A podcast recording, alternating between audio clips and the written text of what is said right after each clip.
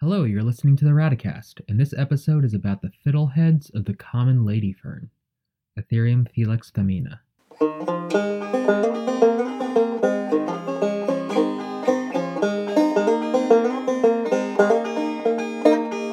Hi, my name is Jo Stormer, and welcome to the fifth episode of the Radacast. This is a scientific podcast about foraging, named after Tolkien's Radagast the Brown, also known as Bird Friend, who cared for the flora and fauna of Middle Earth.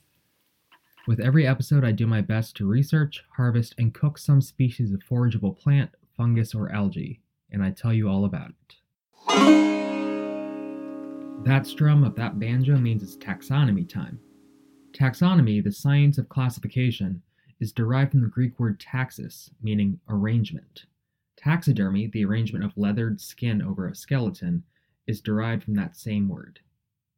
Now drop that knowledge bomb at your next job interview and or first date. So why do I start off with taxonomy? Hmm, why do I start off with taxonomy? Because this is a system of how we describe just how this species or this group of species is different from all other species of life. So, what makes a lady fern a lady fern? As usual, we start at the top, at kingdom. Lady ferns belong in the kingdom Plantae. These are plants, you know, those pretty green things you see everywhere. Sometimes plants are other colors, but mostly green. And not all green things are plants. Some green things are frogs. The next clade, or group of organisms with a common ancestor, is tracheophytes. These are vascular plants which contain passages for carrying water and dissolved nutrients. This differentiates them from bryophytes like moss. The class under that is pronounced something like Polypodiopsida? Maybe. Um, these are ferns. Now, ferns evolved somewhere around 360 million years ago in the Devonian period, but then they diversified into the ferns we know sometime during the Cretaceous. All modern ferns are cryptogams, meaning hidden reproduction.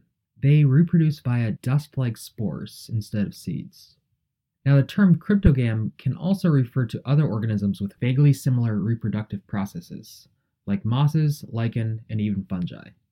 And what these all have in common is that there's nary a flower among them. So let's talk about the reproductive cycle of cryptogams like ferns. This is some pretty cool shit.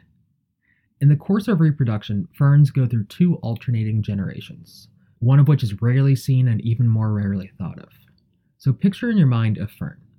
That is the generation called a sporophyte, meaning a spore producing plant. The leaves of the sporophyte produce tiny, dust like spores that float away on the wind and, with a little luck, land on just the right type of soil or other substrate that has enough moisture for the spore to sprout into a tiny little fleck of a plant called a gametophyte. This gametophyte will be maybe the size of a lentil, probably just a single flat leaf called a prothallus, which is only a single cell thick. It doesn't even have true roots, but instead is anchored through structures called rhizoids each of which is only a single elongated cell. But when the conditions are right and the soil is moist, it's time to get busy. These little gametophytes will release literal swimming sperm from male structures called antheridia, which wriggle through the wet soil in search of other gametophytes with female structures called archegonia. If all goes well, these sperm will fertilize the eggs in the archegonia, and from each archegonia will sprout a tiny little fern leaf and another slightly less tiny fern leaf, each one bigger than the last. Sooner or later, you've got a full grown fern on your hands, which again is a sporophyte generation that we're familiar with. The sporophyte is the generation that has full size fern leaves that reproduces asexually via spores, whereas the gametophyte is the little speck of a plant that reproduces sexually via eggs and sperm. One leads to the other. Sorry, maybe I should have given a content warning at the top about plant sexy time. Now, there was a time when there were plants called seed ferns, or pteridosperms, spelled with a P, kind of like pterodactyl. These are actually seed bearing plants called spermatophytes, like flowers or conifers. They evolved around the same time as the true ferns that we know, and the fossil record suggests that they survived at least into the Eocene epoch, with the youngest fossils thought to be between 51 and 52 million years old. But while fossil records of the coelacanth disappeared 66 million years ago, and they were thought to be long extinct, There's really no deep sea for the seed fern to hide in. But back to true ferns, cryptogams that reproduce via spores. The leaves of the sporophyte are usually referred to as fronds. Fronds can be either sporophylls or trophophylls. Trophophylls are the leaves whose only purpose is to photosynthesize and provide energy for the plant. This word is derived from the ancient Greek words tropha, meaning nourishment, and phylon, meaning leaf. And then it's the sporophylls whose role is to produce the spores. Sporophylls can sometimes be green, you know, producing their own energy via photosynthesis, but other times they are completely specialized and they might just be off white or brown or something like that. These two types of fronds are commonly referred to as sterile and fertile fronds. These two types may look almost identical sometimes, or they may look distinctly different, kind of like with grape ferns or deer ferns. But not all ferns look fern like.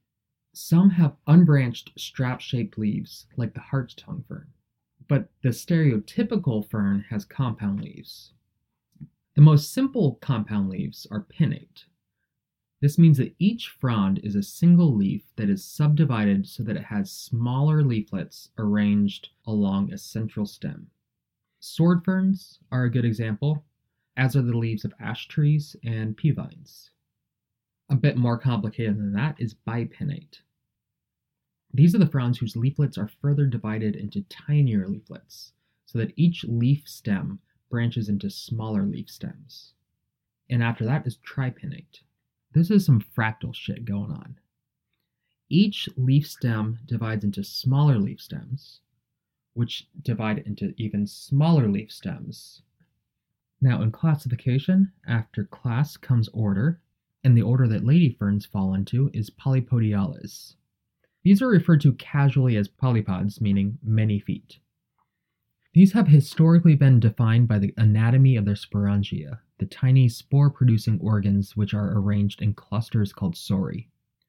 They evolved around 100 million years ago, around the same time that flowering plants first rose to dominance. Now, below order is suborder, and this is the suborder Aspleniinae. These are named for the spleenwort fern genus Asplenium, which includes species commonly known as bird's nest ferns and walking ferns. However, we're not going to the family of Asplenium. Instead, we're going to the family Athyriaceae. This family, conveniently, is eponymous for the genus of the lady fern, Athyrium. They are characterized by having monolete spores, meaning each one having a single microscopic line, indicative of how the cell had divided from another spore. In 2016, the Pteridophyte phylogeny group defined Athyriaceae as containing three genera. In addition to Athyrium, there's Diparium, false spleenworts, and Diplazium, the twin sori ferns. These ferns are defined as developing from spore producing clusters on both sides of the leaf vein. Now, finally, the genus Athyrium, commonly referred to as lady ferns.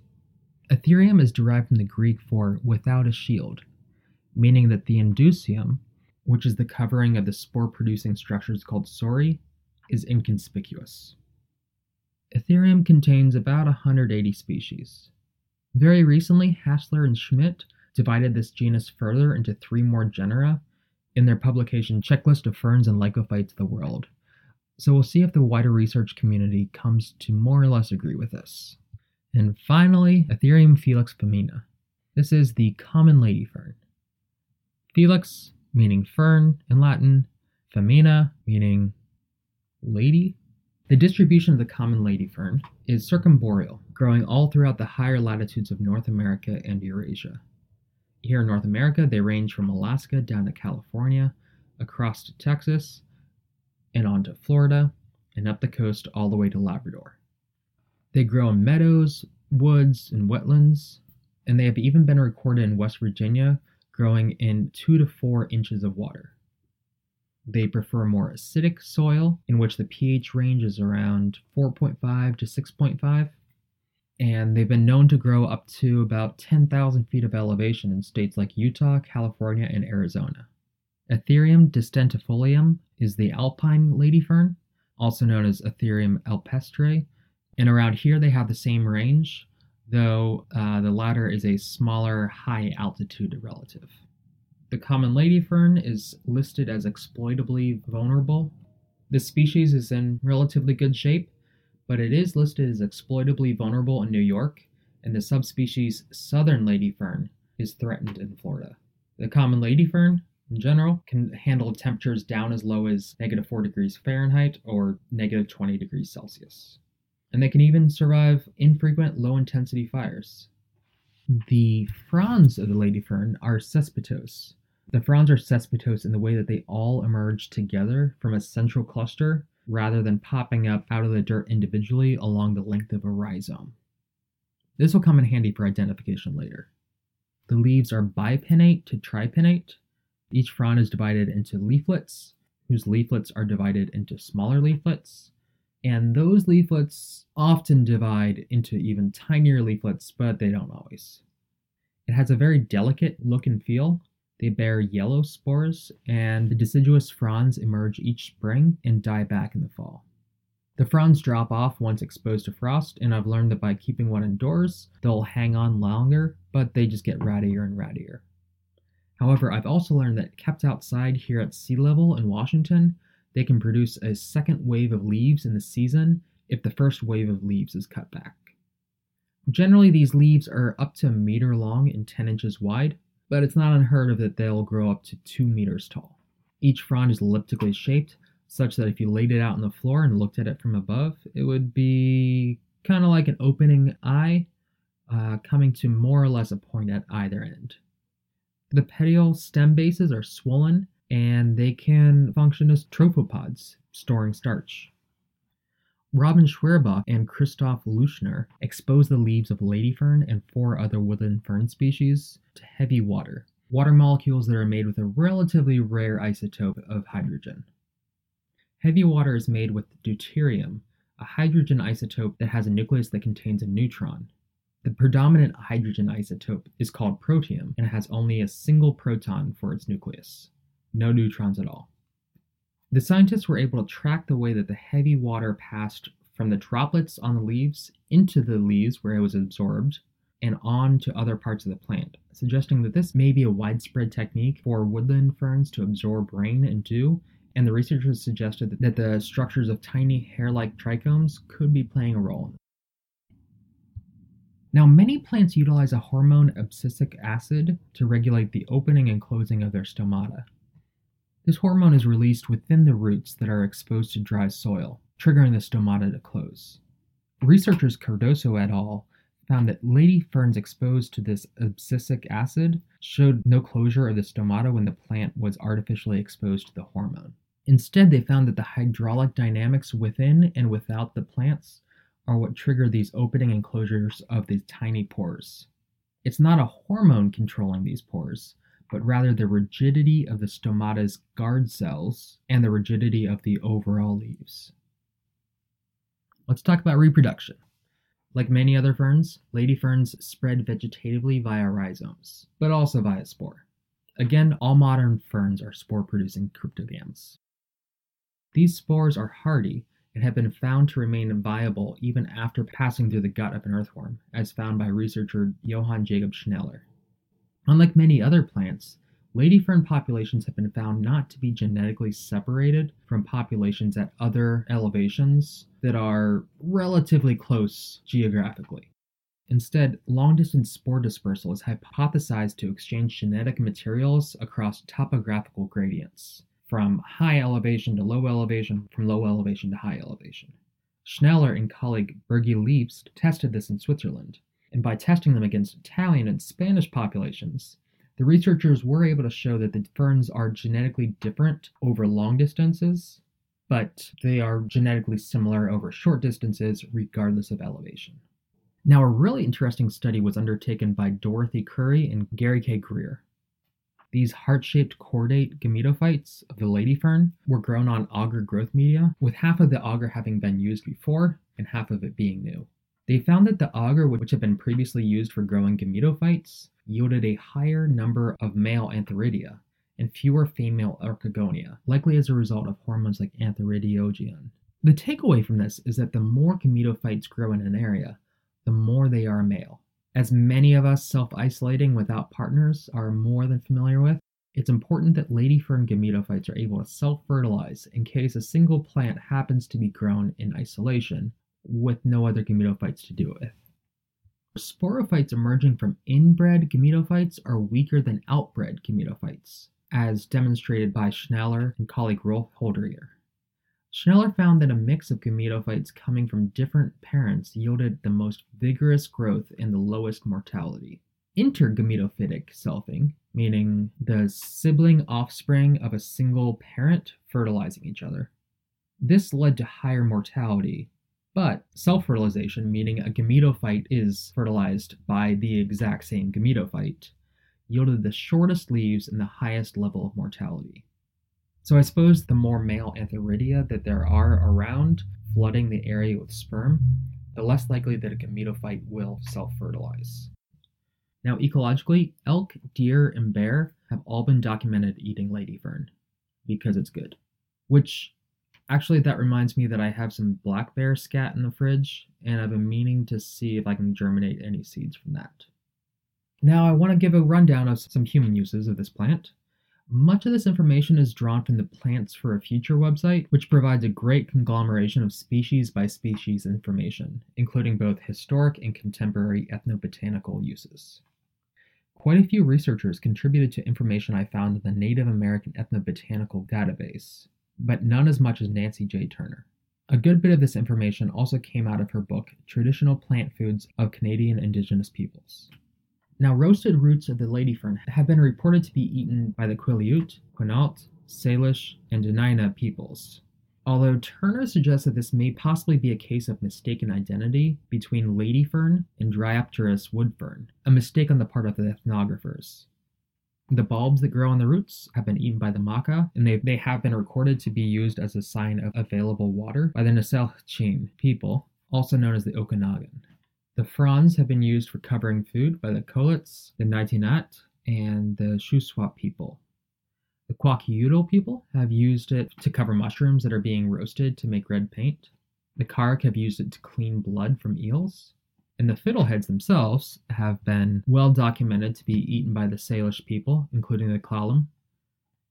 100 grams of fresh fiddleheads yield 34 calories, 91 grams of water, not surprising there, 3.2 grams of protein of the about 50 grams that an adult needs to eat every day, 2 tenths of a gram fat, 4.9 grams carbohydrate, bit of riboflavin, bit of niacin, and about 9 milligrams vitamin C.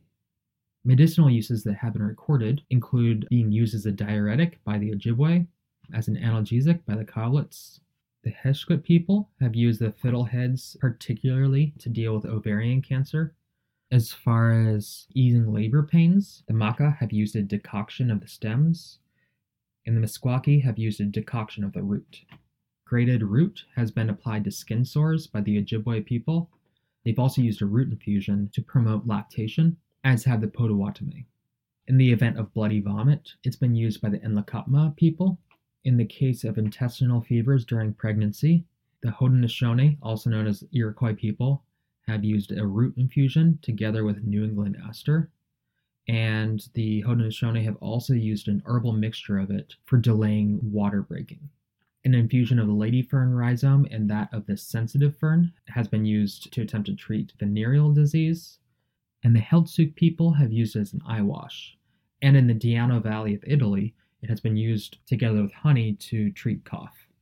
Now let's talk safety. First, bioaccumulation.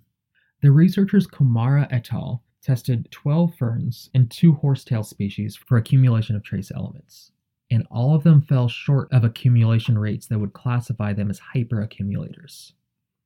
On the bright side, there is a low risk that you will be exposed to heavy metals that the plant has taken up from the soil, but as a negative, they're also unsuited for the use of phytoextraction as a means of removing those pollutants from the soil the authors suggested this could be the result of adaptations to avoid metal uptake in order that the plants can tolerate growth in areas that are otherwise too toxic for most other plants, and that perhaps some of these species could still be used for soil stabilization during this restoration process.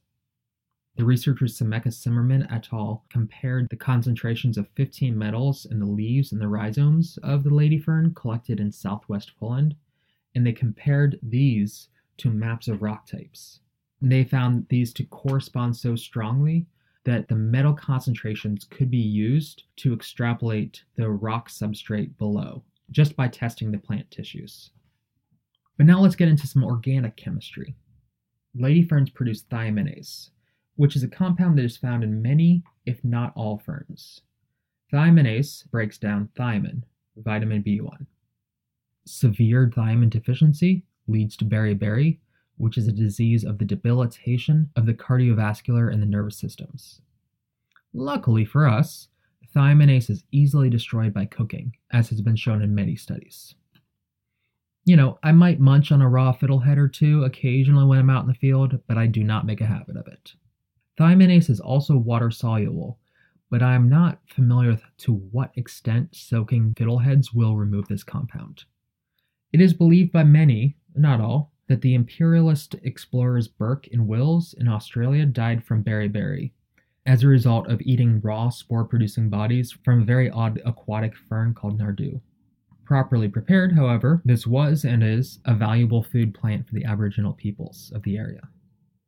Now, the website Plants for a Future, generally a good resource, is among a good number of sources that state that thiaminase can be destroyed by drying the plant matter thoroughly but try as I might, I cannot find any evidence to support this. This may be yet another example of the echo chamber of self appointed foraging experts, each quoting one another, but no one checking to see if there's any research to verify the claim. Either way, dried fiddleheads don't sound good.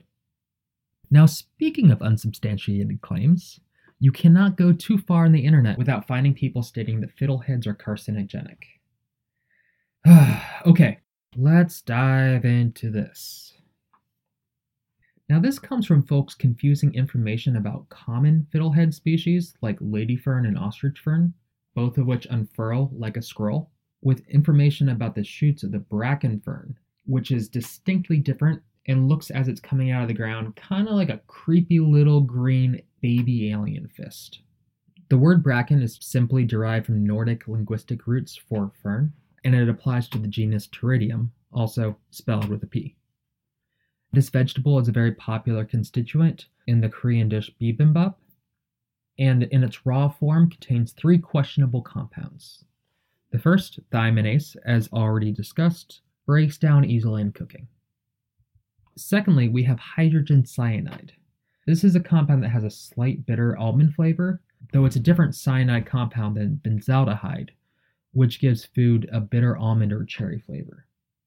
You'll notice when you cook brackens that they can smell like cherries, but don't let cyanide scare you. As is evidenced by the fact that we can eat cherries, our bodies are more than capable of consuming trace amounts of cyanide. However, hydrogen cyanide is a much more dangerous compound. This is a weak acid that is used as a defense mechanism against insects. It has the ability to cause insects to continuously molt their exoskeletons until they just waste away which is pretty damn cool in my opinion. Not so cool is that this chemical has also been used in war as a form of poison gas by the US, France, and Italy. In World War II, this was the Zyklon B compound, which was used for mass murder in the Nazi death camps. It has also been used in state sanctioned executions in the United States, which is only marginally less genocidal, considering that capital punishment disproportionately targets racial minorities and the disabled. That horrific history aside, we can rest assured when eating brackens that hydrogen cyanide isn't sticking around when we cook it because it boils at just above room temperature. On the other hand, benzaldehyde, the uh, bitter almond flavor, doesn't boil until 178 degrees Celsius or 352 degrees Fahrenheit, that cherry flavor is going to stick around after you've cooked your bracken ferns, so don't worry about it. Now, the third compound, and the reason that people will erroneously say that fiddleheads are carcinogenic, is ptaquiloside. Ptaquiloside, not to be mistaken for the Harper Lee novel of similar name, this is a legit mutagenic compound and it is not known to occur in lady fern.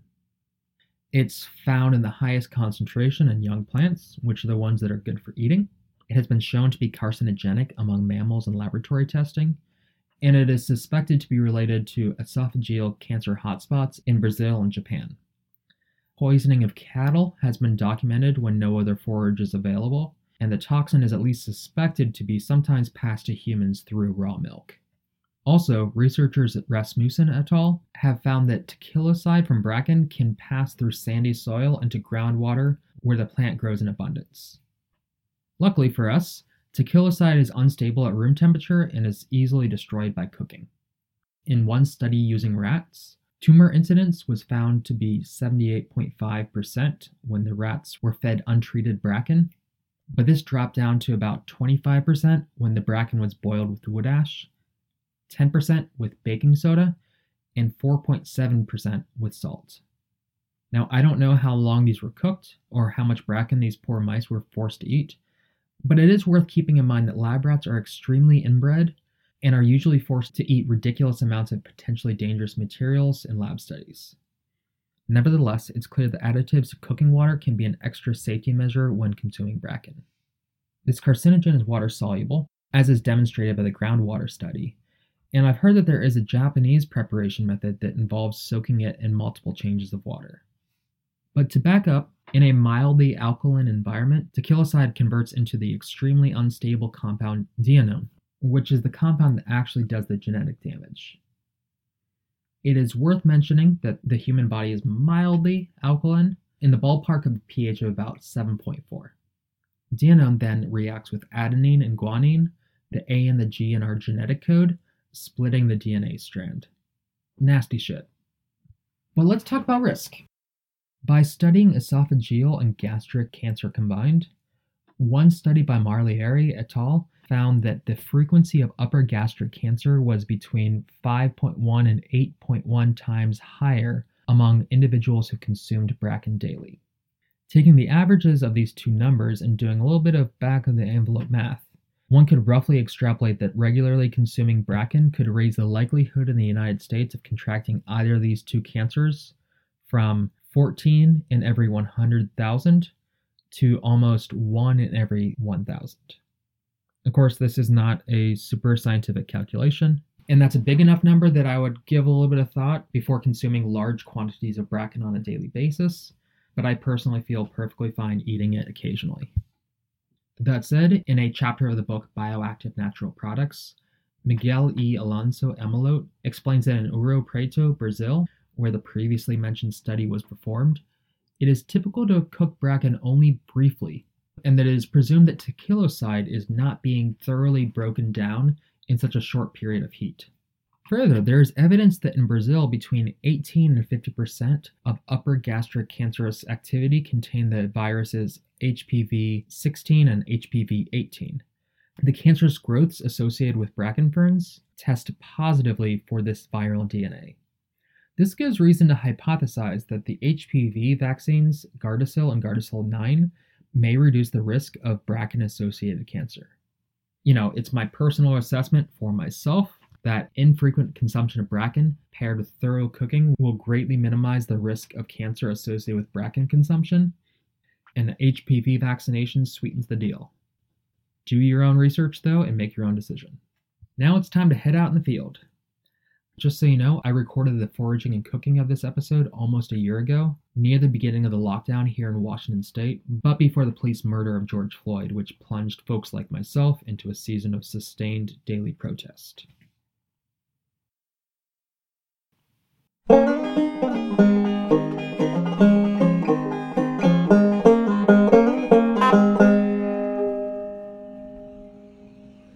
Well, good morning.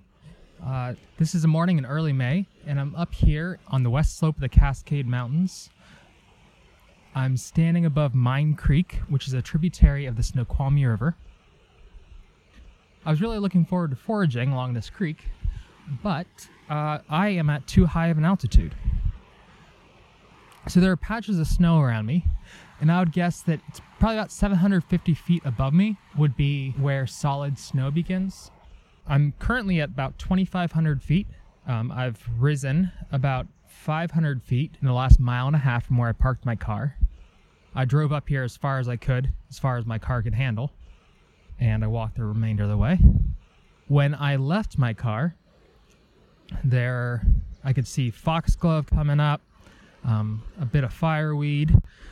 The Pacific bleeding heart was in full bloom. Up here, we have just the sprouts of bleeding heart, and we have uh, we have coltsfoot in full bloom, and some of the coltsfoot leaves coming up. There are a lot of gun casings around here. We're in the national forest where people just do whatever the hell. I'm gonna try to go back across Money Creek here. The culvert is completely washed out, but I can pick my way across the rocks.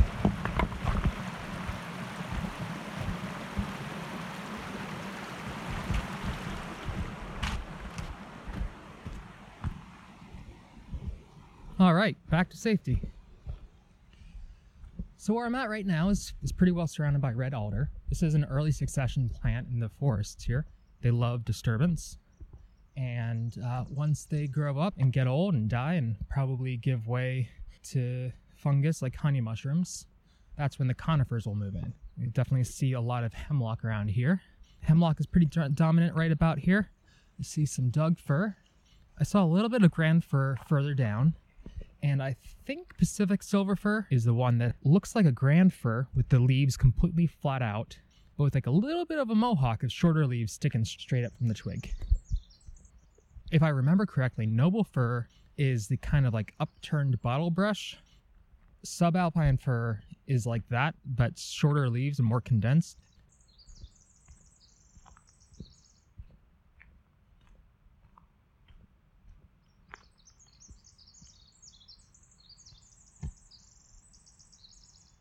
I don't know if you can hear that. Sounds wonderful. I don't know my bird sounds very well, but I do know that I've been seeing a lot of American robin thrush around here. Ooh. Okay. Now this is the upturned bottle brush that I'm thinking about. That I think is noble fir. And it has blunt tip, not notched. Although I think I might have heard that on the branches where it's yielding cones that there is notching. Um, don't quote me on that, although I will put it into the transcript. Alongside this logging road here, there's a good bit of salmonberry, which is a pretty weedy native with really pretty flowers. I see some sword fern on the edges beside the road. There are some pretty dense groups of deer fern. And in the woods themselves, salal and an occasional Oregon grape. There's some Devil's Club, which has buds that are edible, but the buds aren't out yet at this altitude. And here, at this altitude, I see, as I'm walking downhill, I see some evergreen violet, Viola sempervirens. At this altitude, they're just opening up, but as I walk along, I'll see a lot more. One fine thing about Viola sempervirens is that it's really different from our other native violets because it has very tough leaves, and the leaves and the flower all taste kind of minty. It's bizarre. Here are some fiddleheads along the road here, but I think I saw a bunch more further down. I'm gonna wait until I get there. Here is a real good patch. On a normal road, I would not collect beside the road, but I mean, this is a logging road. There's not much traffic. I can't imagine there are many leaks of oil and antifreeze not much in the way of emissions. This road is built just out of stone. There aren't any hydrocarbons being used as a foundation. Now to minimize the amount of damage I do to these plants, the amount of trauma, I've pulled out a knife, just a basic utility knife, and I'm gonna cut these off. You know, I will harvest these until they're about, until they're kind of opening up. You know, some of these will have some like little leaves coming unfurled. Those are good good technique to preserve the population is uh, try not to take more than a third of every plant and maybe take every third plant. Every second or third plant is a good way to go. So I'm cutting these off at the base, tossing them in my bag.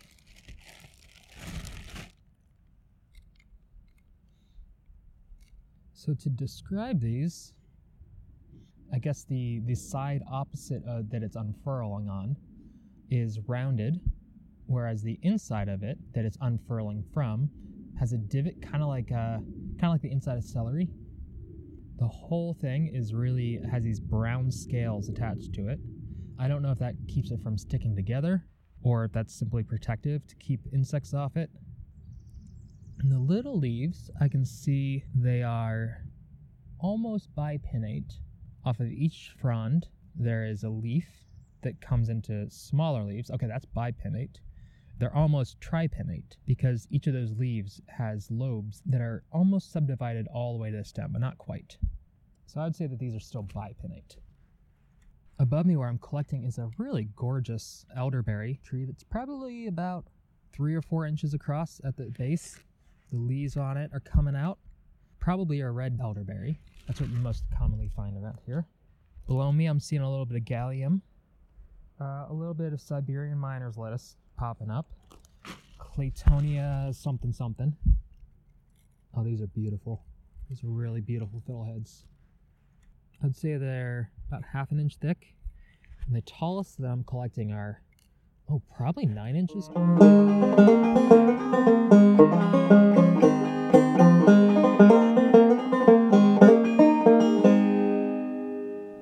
Great. In the course of less than 15 minutes, I gathered about five pounds of this, and there's still a lot more to go in this patch. Um, so this is more than I can personally use. So that means that I'll be swinging by some friends' houses and dropping off bags for them to eat too. I'm continuing back down the road and keeping an eye out for other keeping an eye out for other appealing plants to eat. This early in the spring at this elevation, kind of doubt that I'm going to find any mushrooms, but I'll keep an eye out. And there are some trillium, which are kind of nice to eat too. If you boil it with a change of water, it's uh, can be really nice. Those of you out east, in the Midwest or whatever, probably think I'm a monster for eating it. I only eat one of the three leaves, and also our populations here in the Pacific Northwest have not been devastated the same way that they have been by invasive earthworms out east. But I'm only seeing a few of them. If I saw them in more abundance, I'd probably take some, but not when there are just a few. On the other hand, though, here instead are some evergreen violets, Viola sempervirens. This is a pretty large population, so I'm going to grab some of these to take home to add to my salads. And also, I think I'll press some to send to my nieces for their birthday. These have evergreen violet, has a leaf that kind of sits on the ground during the winter, kind of pokes up a little more in the spring, and they have these really gorgeous little yellow flowers with some little stripes on the petals. Here's a small hillside that's just completely covered with deer fern. They're still laying over, squished down by the snow. But I can see some little red fiddleheads just starting to poke up. Hmm. And somewhere around here, I saw a yew tree. I'd really like to take some cuttings from that to try to grow at home. But it's a little bit hard to spot them sometimes among all the hemlocks that have growth structure superficially. Ah, gorgeous. Seeing some huckleberries with leaves out. Vaccinium, something, something, something. And I'm also seeing some other things that really look like lady fern. They tend to grow a little bit drier. Like, for example, if you see a bunch of lady fern along a stream bank, these will be just a little higher on the Great Stream Bank. They're a little bit reddish, thinner, um, a little bit tougher, a little more spindly, um, and they don't taste good. Kind of bitter. So, um, I'm not gonna eat that.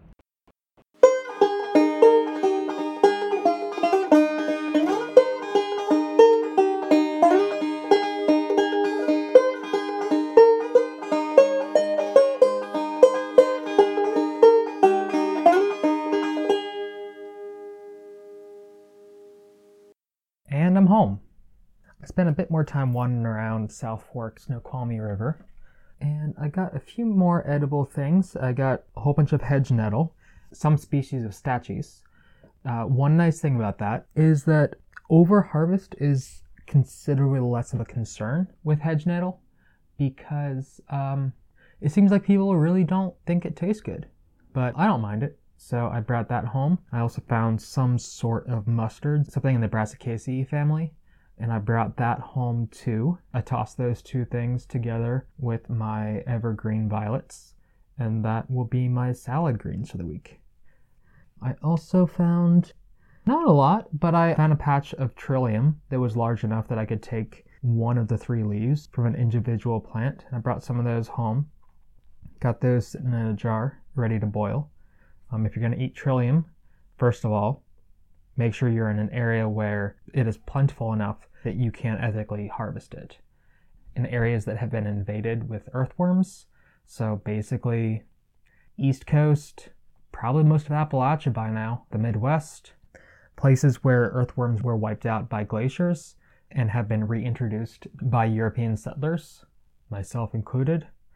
Trillium has just been decimated in many areas. So if you're out east, don't touch them probably. But out here, Trillium's doing great. So I brought home a little bit of that. You'll want to boil it, pour off the water. When you smell the water, you pour it off, and then you smell the Trillium. You can smell a difference, and you can smell exactly what you poured off. And you'll be like, ah, yeah, I really don't want to eat that. Um, I also found a little bit of oyster mushrooms, so I'll probably just fry those up. Is that everything?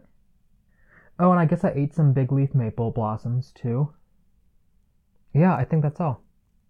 Now, what I need to do is I need to take out of my oven a mixture of peat moss and perlite that I have sterilizing. I do not buy peat moss anymore because of the environmental impact of peat moss, but then also because of the climate impact. Because the moment you dry peatlands, the emission of greenhouse gases from the carbon that is stored up in that peat is astronomical. So I bought this peat from a garden store before I knew of the impact of peat, and I will never buy it again. Yeah, so I dried that out in the oven at about 250 degrees and I will be using that to try to start my yew cuttings as well as some kinnikinick or bearberry, scientific name Arctostaphylos uva ursi. This is a bit of a misnomer because kinnikinick actually is an Algonquin word, or rather derived from an Algonquin word, for smoking mixture, of which Arctostaphylos uva ursi was only one component. As soon as this potting mixture dries down, I'm going to put these cuttings into it and see if I can get some of these growing. Whew. What am I going to do with these fiddleheads? So I have a massive bag of these. I was I'm kicking myself. I was gonna dig up a couple plants to bring home to test because of how I've been reading about different uses of the subterranean parts of the plant. I just forgot. So I don't know. Maybe I will do that for another episode someday. Or hey, if you've ever tried this, I would love it if you tweeted at me, commented on iTunes or Castbox or SoundCloud, or even emailed me, told me how it went. So, what I'm gonna make with this is I'm gonna make tater tot casserole. Yeah, I'm pretty excited. Normally, I make tater tot casserole with green beans, and then this struck me and cannot see, but maybe you can hear that I'm just grinning from ear to ear pretty damn excited about this. So this is to have a meat substitute as the base. And then I'm going to toss in these fiddleheads instead of green beans, over which I'm going to pour cream of mushroom soup. Then the top layer is just going to be perfectly lined with tater tots and then baked together. But before I do all that, I want to wash all these. I was thinking about not washing them because they're pretty clean. But, you know, just in case they're kind of sandy, I'm just going to really regret it. So, just to test, I'm tossing them into my casserole pan. The long stems I'm breaking up until they're a nice size to, to bite into, maybe as short as you would like your green beans to be in a casserole. And I'm tossing them into the casserole pan. They're not the bottom layer, but but I want to get a measure of how many of these I want to wash up right now. I don't know if fiddleheads will keep better washed or unwashed. Ooh, that one was really juicy. I love they have like this really slimy, viscous juice inside of them. Now, these brown, dry scales that are on the stems, they're not inedible. I don't know. I don't really mind them. Sometimes I'll remove them, If I'm cooking for someone else, I probably will remove them, but I I don't know. I don't care. It's more fiber, you know? But just from washing these and agitating the water, some of the scales are going to come off. And I don't know, maybe the word scales sounds a little worrying, but they're really just kind of like real thin, papery bits. And maybe papery is also not the most appetizing word. I don't eat animals anymore, but let's say it's like the most delicately thin, crisped up, dry fish skin. How about that? Normally, when I do this, I get a two pound bag of green beans, and as quickly as this pan is filling up, I'm starting to think that maybe I might have like closer to 10 pounds of this. Maybe I'll try pickling some of these. Oh, oh yeah, that would be great. I just gotta remember that if I'm gonna pickle these, because they contain thiaminase, I can look up how quickly thiaminase breaks down once cellular processes are stopped. It could be that it's just going to break down on its own with time, or, you know, potentially with the acidity of the vinegar. But if not, maybe I should quickly blanch them. You know, that might also help the pickling juices get in through the cell walls and into the crevices in the plant a little better. And will also give them a real nice bright green color. It really is a pleasure to cook these and, uh, you know, pan fry these or toss them into boiling water and see them just that sudden shock of green color. I don't know if you've ever like tossed fresh seaweed into a pot. Ugh, the same thing happens, and I, I just think it's fantastic. I know that kelp does that, and so does bladderwrack, also known as rockweed. I would guess that probably all green algae does that, but that's also just a guess. I'm also leaving all of the fiddleheads, all the rolled up bits, intact and only breaking up the stems. So I guess the fiddle neck, the fingerboard. Oh, I should have been frying shit right now. Okay, yeah, I think that'll do it. Oh, I'm turning the oven on to 350. And filling up a pot with water to rinse these in.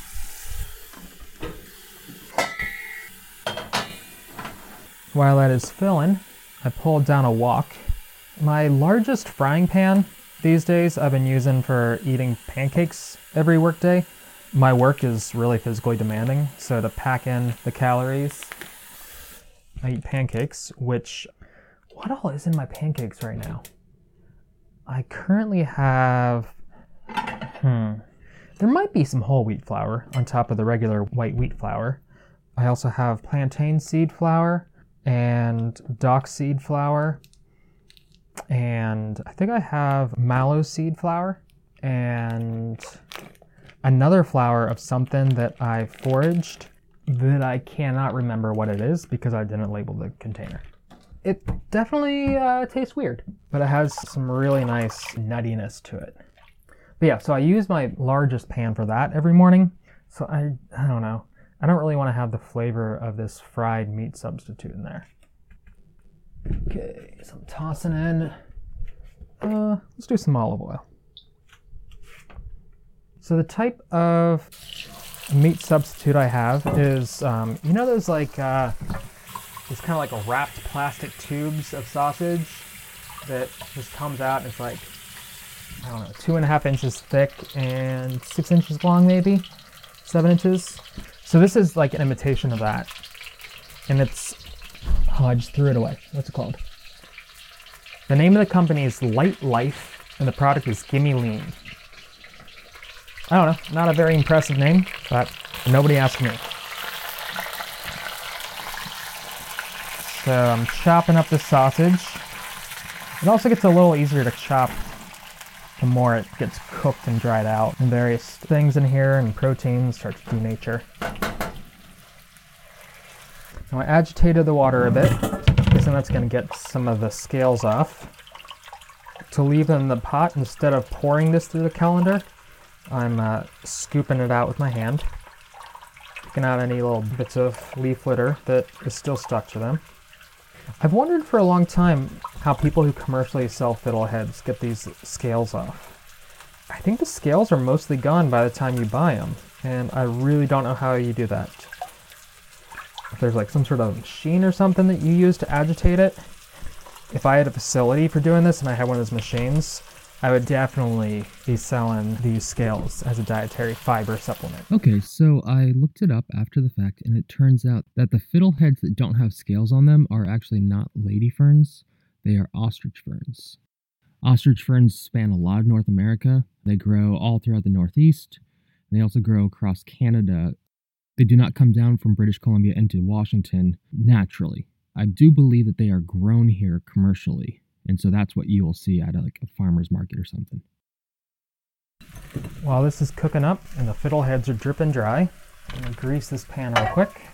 I don't know, maybe if I was like a legitimate grown up, I'd have one of those sprays, but instead I'm just dumping some oil in there and moving it around and uh, spreading it around with a paper towel. Sometimes I just do it with my hand because I usually wash my hand after doing this and I figured I might as well just save a step and just use my hand to do it. I often do that with leftovers because uh, I'm a legitimate adult. Whew, hot. Hmm. Sure is sticking to the pan. And speaking of dirty things to do with your hands, I wondered if maybe squishing this up with my hands before I put it in the pan might be a, a good solution. I guess like if I was doing this with a meat-based sausage, I would probably be really hesitant to do so because then I'm getting like salmonella and E. coli and all sorts of gross stuff on my hands. But one of the great things about cooking vegan is that you pretty much don't have to worry about salmonella at all. You know, maybe E. coli occasionally when lettuce or spinach or some sort of other green has been contaminated in the fields. But also, if everybody's eating vegan and we're not spraying manure on the fields, then there's no E. coli in our spinach. I don't want to be preachy about veganism because I know getting preachy doesn't work, and I think people already hate vegans enough anyway, so I'll just let it go at that. Well, it's really sticking to the pan a lot.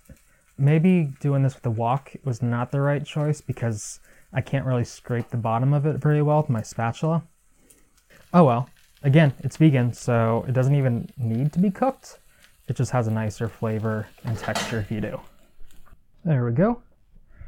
Give this a shake to distribute it around the pan. Didn't really work. I'll do it with the spatula.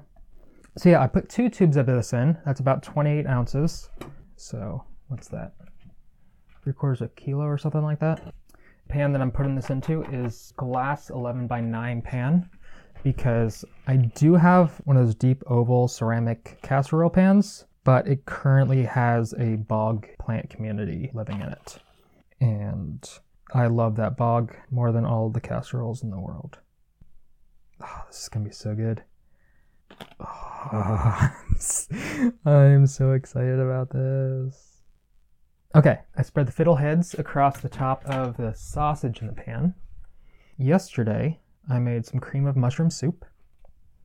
I tossed together some onions and garlic and mushrooms and celery together in a pan. Fried those up for a while with some bay leaf. That was it. And I fried that until the juices had cooked down considerably. And then I threw in the soy milk, salt and black pepper and thyme, a little bit of mustard seed, and some of the powdered mushrooms, Zero Xerocomellus atropeperea, which tasted so bad in my soup, but it tastes fine in smaller quantities. And I feel like there's something else I tossed in there. I can't remember what. Something I, oh, I forgot to put nutritional yeast in it. I was to do that. I already poured this cream of mushroom soup, about a quart of it, poured that over the top of the fiddleheads. So I think I'll just sprinkle some of this nutritional yeast across it. Now for the tots. Oof, that's hot. Now from careful study, I have determined that this pan will fit 98 tater tots in it. I think I had a different pan before that I used to be able to fit 100 tater tots, and this really bothers me because the curved edges of this glass pan, I can't fit as many tater tots in that row. Otherwise, it would be 10 by 10 tater tots. You don't want to just dump the tater tots in there. You need to very carefully line them up in perfect rows, side by side. The rows at either short end will have eight tater tots across. Every other row will have 10, because that's how math works. If you go online for a tater tot casserole recipe, though, you're going to see a lot of recipes. I'm guessing probably from people from, like, I don't know, Wisconsin or Minnesota or something. You know, just heathens who are going to be telling you to put like a cheesy sauce in this instead of cream of mushroom soup, or they'll tell you to like sprinkle cheese on the top of it. Dude, I'm trying to podcast. trying to podcast. Please stop. If anybody ever tells you that cheese belongs in a tater tot casserole, this person does not deserve to be in your life. If you live with this person who tells you this, your only option is to burn the house to the ground. It's unavoidable. I'm not saying like with the person inside of it. I'm just saying just to kind of cleanse the neighborhood of just kind of the just the house is just tainted by now. It's like when you have a house fire and maybe you can paint over everything and like get the smell to go away, but might not ever be the same again. That's how I feel about cheese in a tater tot casserole. Okay, almost there. Okay, currently have 96 tater tots in the casserole pan because of the ends, and my goal is to have 98. And last time I made a tater tot casserole, the trick that I learned, oh, I need a sharper knife than that. It's a little bit hard to do because the tater tots are frozen, and sometimes you're just gonna like break a tater tot, in which case you just gotta start over with a new tater tot. Is I will cut a tater tot diagonal, corner to corner. Pretty hard to do because it's frozen. See, that one broke. I need four diagonals. Hmm, that's not working well either. I have a serrated knife. I don't know if it's serrated or serrated. I don't know which one of those the word is. Let's see if I can saw through this. Mm, sure, that worked. Okay, that's close enough. It'll fit. Okay, and so then I take these diagonally cut halves and I tuck them into each corner of the pan. And there we go, 98. So you don't need to put anything on top of a tater tot casserole. Sure as hell not putting cheese on there. But I like to just kind of pinch and sprinkle a little bit of salt on the top, a little bit of garlic powder, and just a little bit of chili powder. If I had paprika, I would, but um, isn't paprika just a type of chili powder? This takes about 35 minutes, and while I'm waiting for this to cook, I'm gonna run out and pick up a prescription.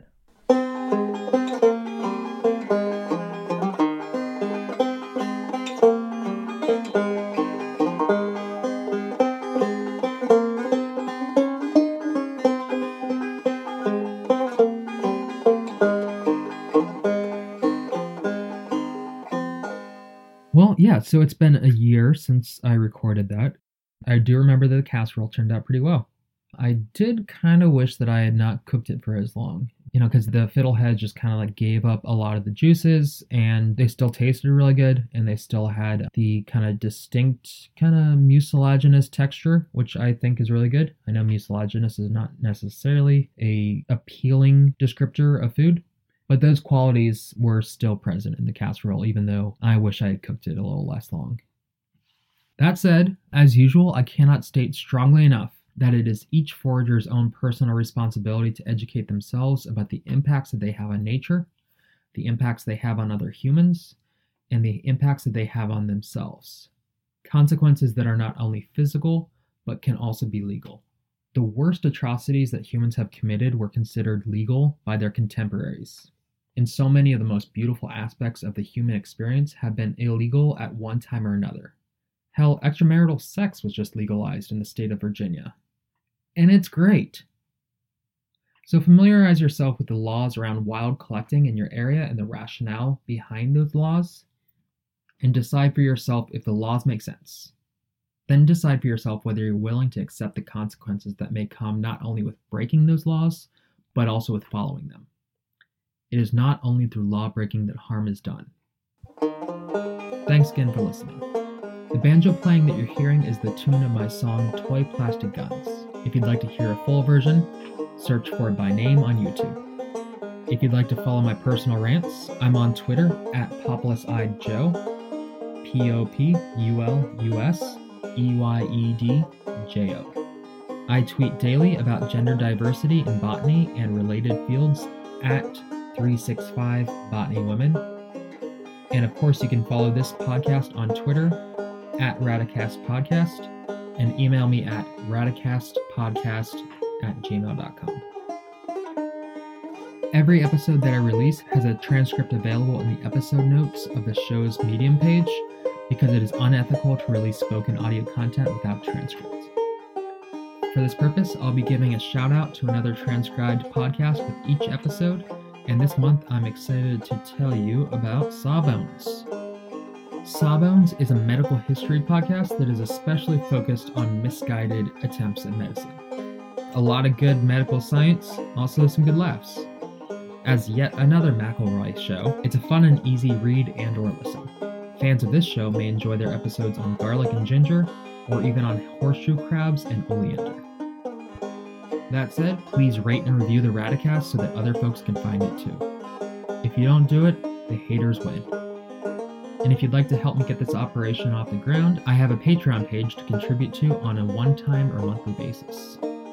I look forward to talking to you all in the upcoming sixth episode of the Radacast.